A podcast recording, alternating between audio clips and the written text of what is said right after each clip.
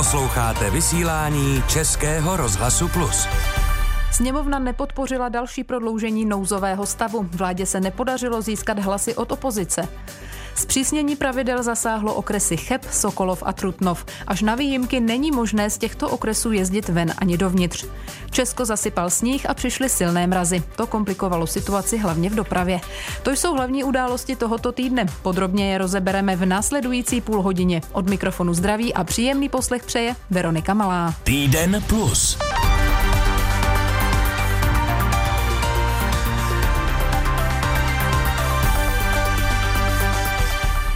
Poslanci nepodpořili vládu a neprodloužili nouzový stav. Ten současný končí v neděli v noci.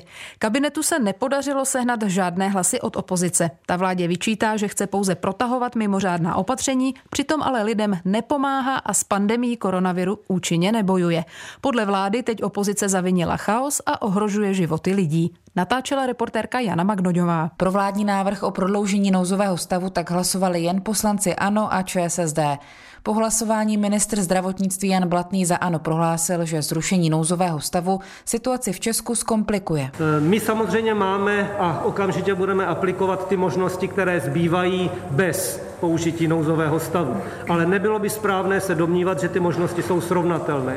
Nejsou srovnatelné a nebudou tak efektivní. Vicepremiér a ministr vnitra Jan Hamáček z ČSSD na Twitteru napsal, že rozhodnutí sněmovny způsobí chaos a nedůvěru v politiku jako celek. Podle opozičního šéfa poslaneckého klubu TOP 09 Vlastimila Válka ale zrušení nouzového stavu pouze donutí vládu jasně vysvětlovat své kroky. Tento zákon nutí ministerstvo, nutí vládu, aby začala velmi intenzivně pracovat a jakékoliv opatření uměla dobře zdůvodnit a vyargumentovat, že opravdu má ten dopad. Už nejde jen tak říct, toto urobíme a vůbec nepřemýšlet nad tím, koho to postihne, jestli to bude mít nějaký výsledek a jestli to má vůbec nějaký smysl. U 5 předchozích hlasování o prodloužení nouzového stavu se vláda opírala o hlasy KSČM. Ti ale tentokrát odmítli vládu i nouzový stav podpořit a představili několik kroků, které musí kabinet splnit, aby podporu komunistů získal.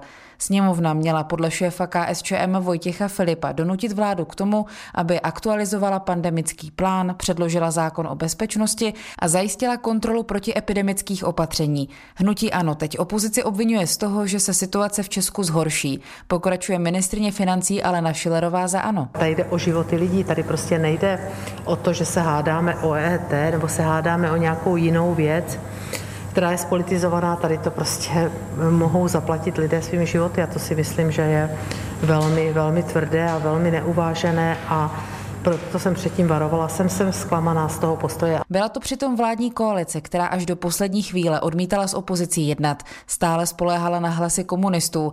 Až na výzvy opozičních stran se z jejich zástupci premiér Andrej Babiš z hnutí ANO v neděli večer a ráno před hlasováním sněmovny setkal. Podle opozice ale nešlo o žádnou diskuzi. Pokračuje předseda ODS Petr Fiala. Iniciovali jsme jednání, opakovaně jsme iniciovali jednání, přicházeli jsme s vlastními návrhy, přišli jsme s vlastním 6bodovým plánem, jak se s tou situací vyrovnat.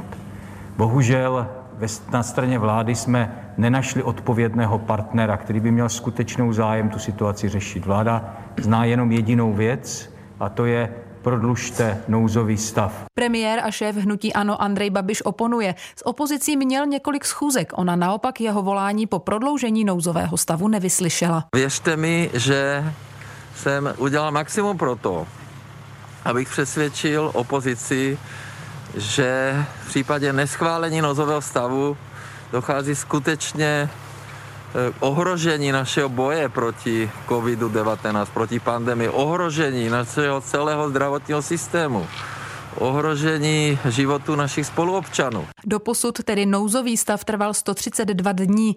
Akce se hned druhý den po jednání sněmovny chopili hejtmani.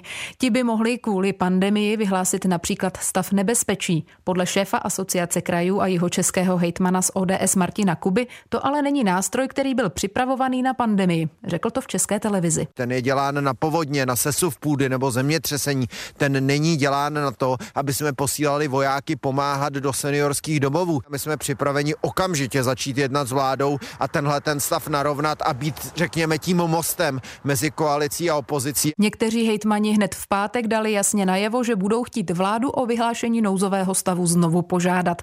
Patří mezi ně i pardubický hejtman Martin Netolický. Je potřeba precizovat argumenty pro jeho vyhlášení. Těch argumentů je celá řada a nouzový stav vyhlášený od 5. října se velmi zásadním způsobem liší od stávající situace.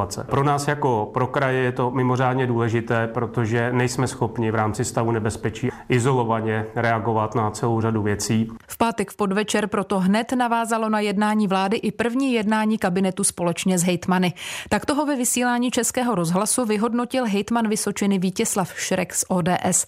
V pátek večer se ho ptala moderátorka Zuzana Burešová. Budete tedy chtít navrhnout vládě nové vyhlášení nouzového stavu, nebo jaké je v tuto chvíli řešení? No, musím říct, že jsme se zatím jako hejtmané neshodli.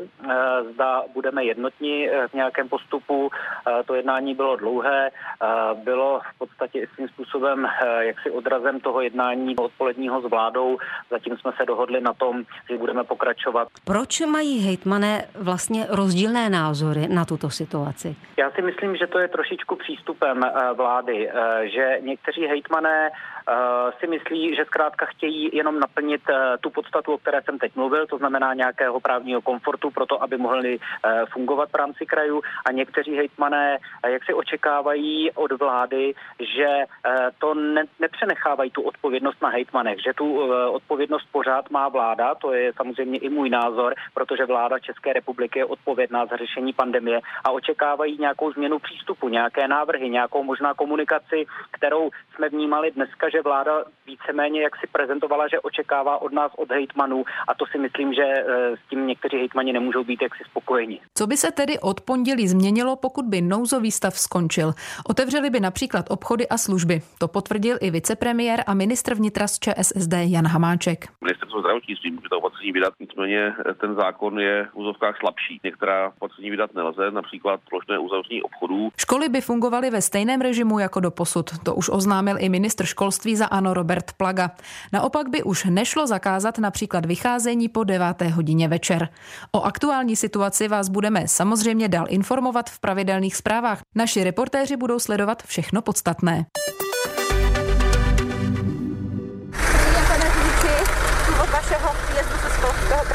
To vykládám tam bedny.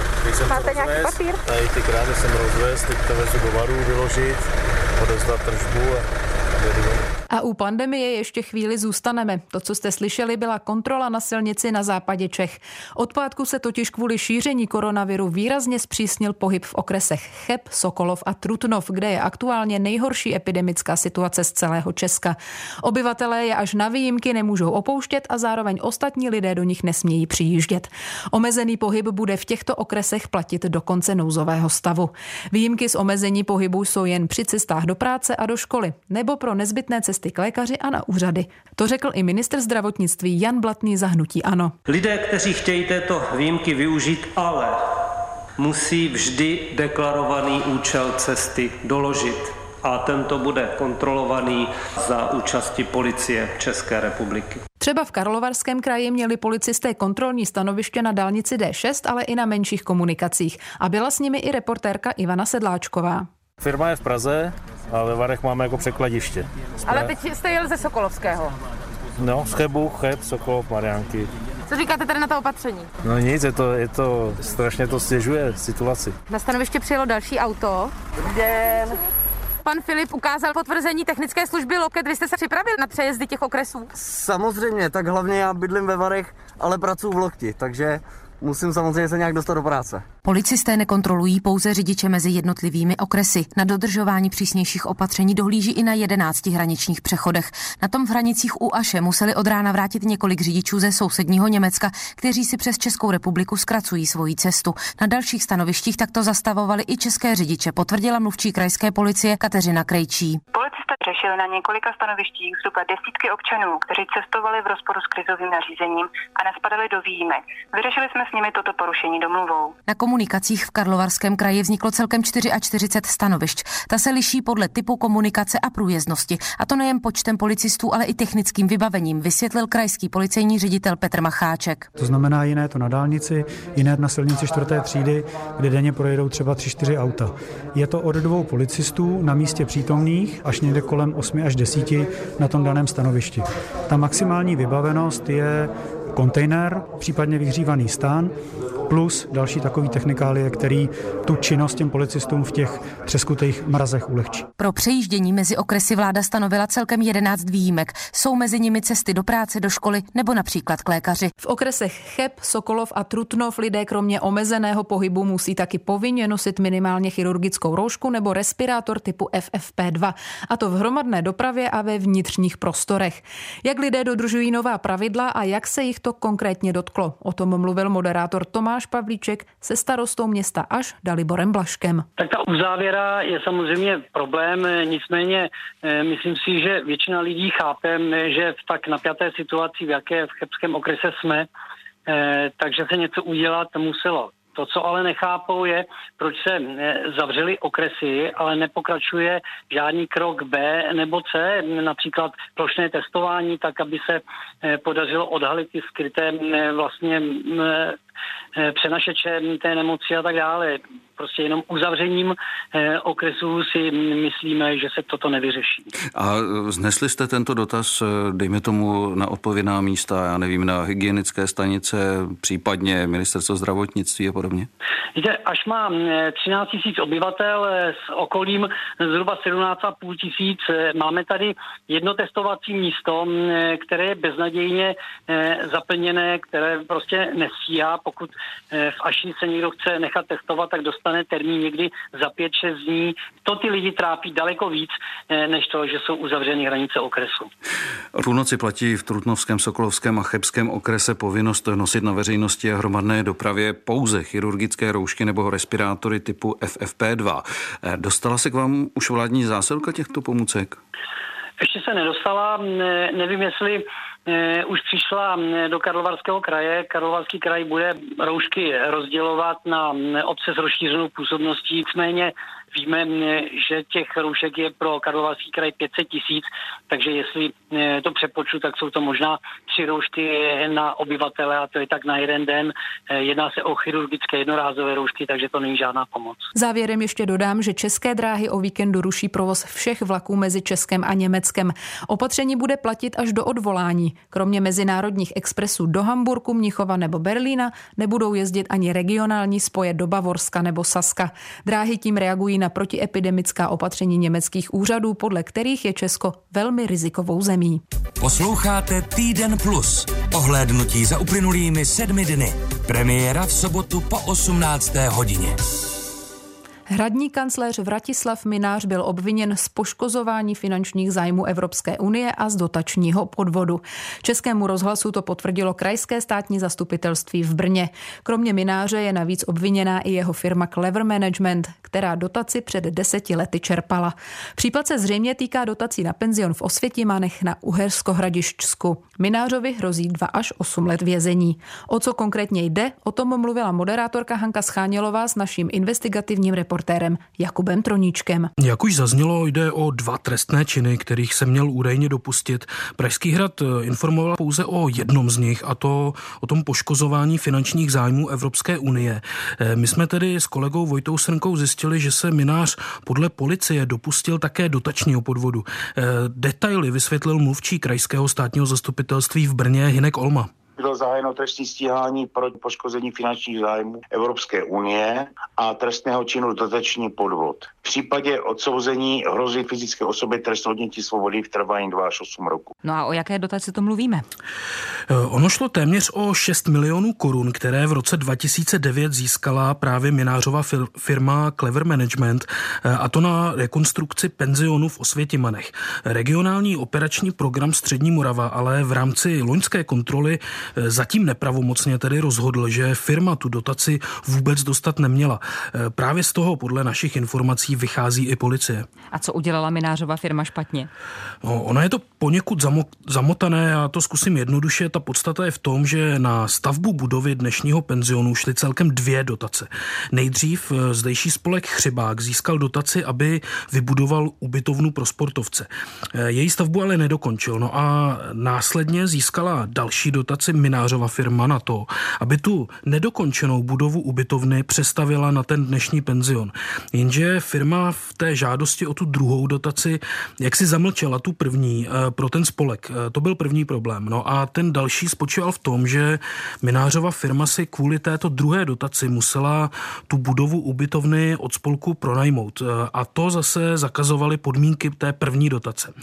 Vysvětlila to i vedoucí kontroly z ROPu Střední Morava Dana Koplíková. Tím, že ta smlouva o nájmu vlastně nebyla legální, takže u nás by nebylo kritérium hodnocení kvality v části majetkové vztahy splněno a tím pádem by nemohla být uzavřena smlouva o poskytnutí dotace. Co na to všechno říká kancléř Mynář? Kancléř dlouhodobě trvá na tom, že se ničeho nekalého nedopustil. V prohlášení na webu Pražského hradu Mynář uvedl, že již podal stížnost na postup státního zástupce a že mimo jiné připravuje i žalobu na ROP Střední Morava. Za Mynáře se mimochodem postavil také prezident Miloš Zeman, protože jeho mluvčí Jiří Ovčáček uvedl, že kancléře ponechá i přesto trestní stíhání ve funkci, protože ctí presumpci neviny. Tolik investigativní reportér Českého rozhlasu Jakub Troníček.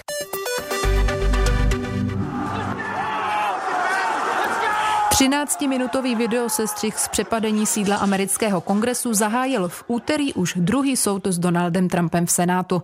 A to přesně rok a několik dní potom, co americký senát zprostil Donalda Trumpa podezření ze zneužití moci a ukončil s ním první proces. Tento týden v Senátu ale začal, jak už jsme řekli, impeachment s Donaldem Trumpem znovu. Ten druhý schválila Sněmovna reprezentantů v lednu, týden před Trumpovým odchodem z prezidentské funkce. To je také jeden z důvodů, proč je tentokrát soud jiný než minule.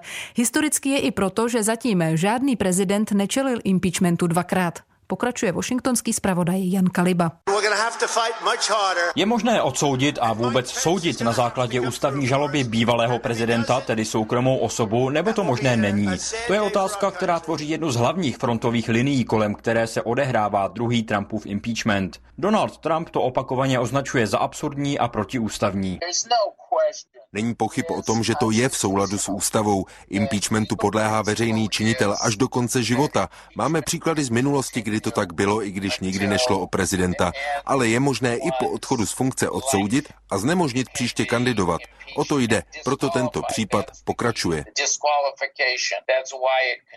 Řekl Českému rozhlasu právník Norman Eisen, který se na straně demokratů podílel na prvním impeachmentu Donalda Trumpa. Za toho se teď postavilo 45 z 50 republikánských senátorů, kteří hlasovali proti konání soudu, protože je podle nich protiústavní. To je také jeden z důvodů, proč jsou šance na Trumpovo odsouzení i v tomto případě obecně považované za mizivé. Přestože demokrati v lednu získali nad senátem kontrolu a potřebují tak na svou stranu získat 17, tedy méně republikánů než minule. Jediný článek této druhé ústavní žaloby viní Trumpa ze systematické snahy potlačit výsledky voleb, která podle Sněmovny vyvrcholila tím, že podnítil povstání proti Spojeným státům, při kterém umírali lidé.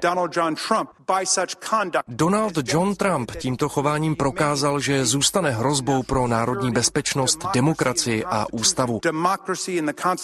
Četl z textu žaloby hlavní manažer impeachmentu, tedy hlavní žalobce z řad demokratů ve Sněmovně Jamie Raskin. Trump i ve faktické rovině obvinění odmítá, možnost hájit se osobně znovu neplánuje využít. Jeho právníci vydali v předvečer začátku procesu 75-stránkový dokument, který tvoří základ Trumpovy obhajoby a který mimo jiné uvádí. Obvinění jsou zjevně nesprávná. Důkazy nesplňují ústavní standardy pro jakýkoliv trestný čin, natož pro ústavní žalobu. Text ústavní žaloby také porušuje ústavou zaručené právo 45. prezidenta na svobodu projevu a myšlení.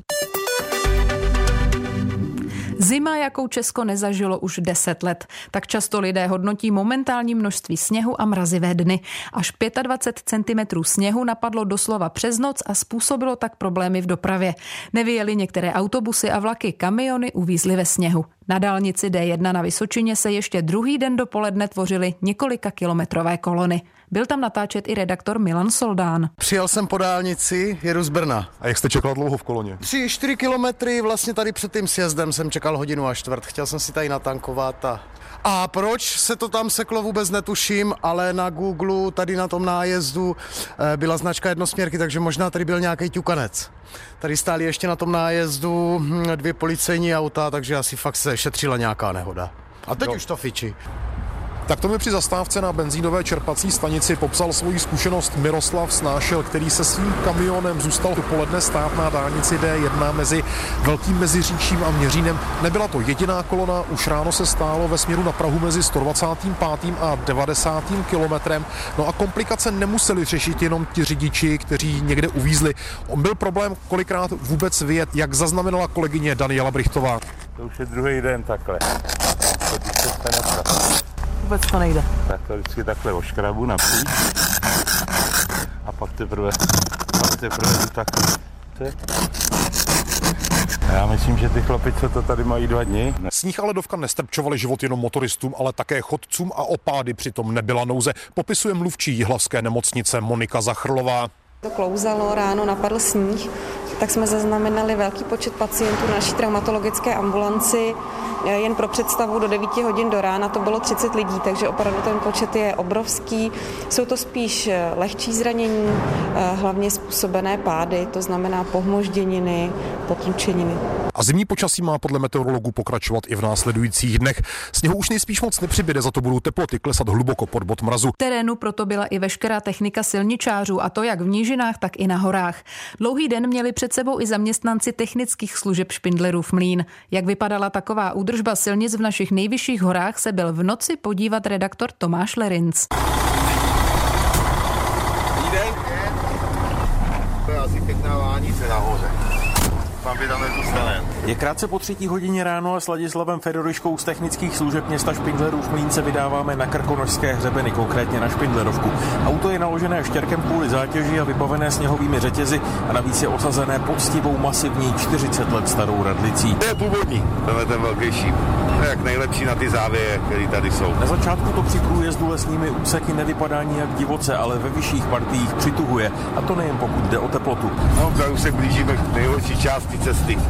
A vidíte sám, že už přibývají ty závěje, tak už máme někde 3/4 metru. Tak to nevím, jestli se tam dostaneme na vodu. To jsme ještě v lesech. A viděl jste sám, co tady je sněhu. Auto naložené štěrkem si cestu na Špindlerovku prorazilo, i když někdy nebylo prakticky ani vidět, kudy jede. Celá země sice zůstala pod sněhem, v Praze díky němu naopak vyplavala na povrch 20 let stará vyhláška, která zakazuje sáňkování nebo lyžování v městské zeleni. Doplatili na ni i děti a další lidé na pražském Petříně, které odtamtud vykázala městská policie. Primátor Zdeněk Hřib z Pirátů ale v reakci na zásah strážníků řekl, že chce tato pravidla změnit. Natáčel redaktor Adam Bejšovec. Dobrý den. Upozorním, že porušujete vyhlášku hlavního města Prahy. To jsem opravdu nevěděl. Já tady jezdím už od 16. Slyšíme se podporovat zdraví nějaký, ne? Většina lyžařů byla upozorněním strážníků zaskočená, přestože vyhláška už platí skoro 20 let. Primátor Zdeněk Hřib z Pirátů říká, že právě proto ji bude potřeba změnit. Správce parku může vyznačit, kde je sáňkování povoleno. Nové značení bude podle Hřiba platit, i když bude v rozporu s vyhláškou. A to je z dnešního souhrnu hlavních událostí týdne vše. Od mikrofonu se loučí a příjemný poslech dalších pořadů Českého rozhlasu Plus přeje Veronika Malá.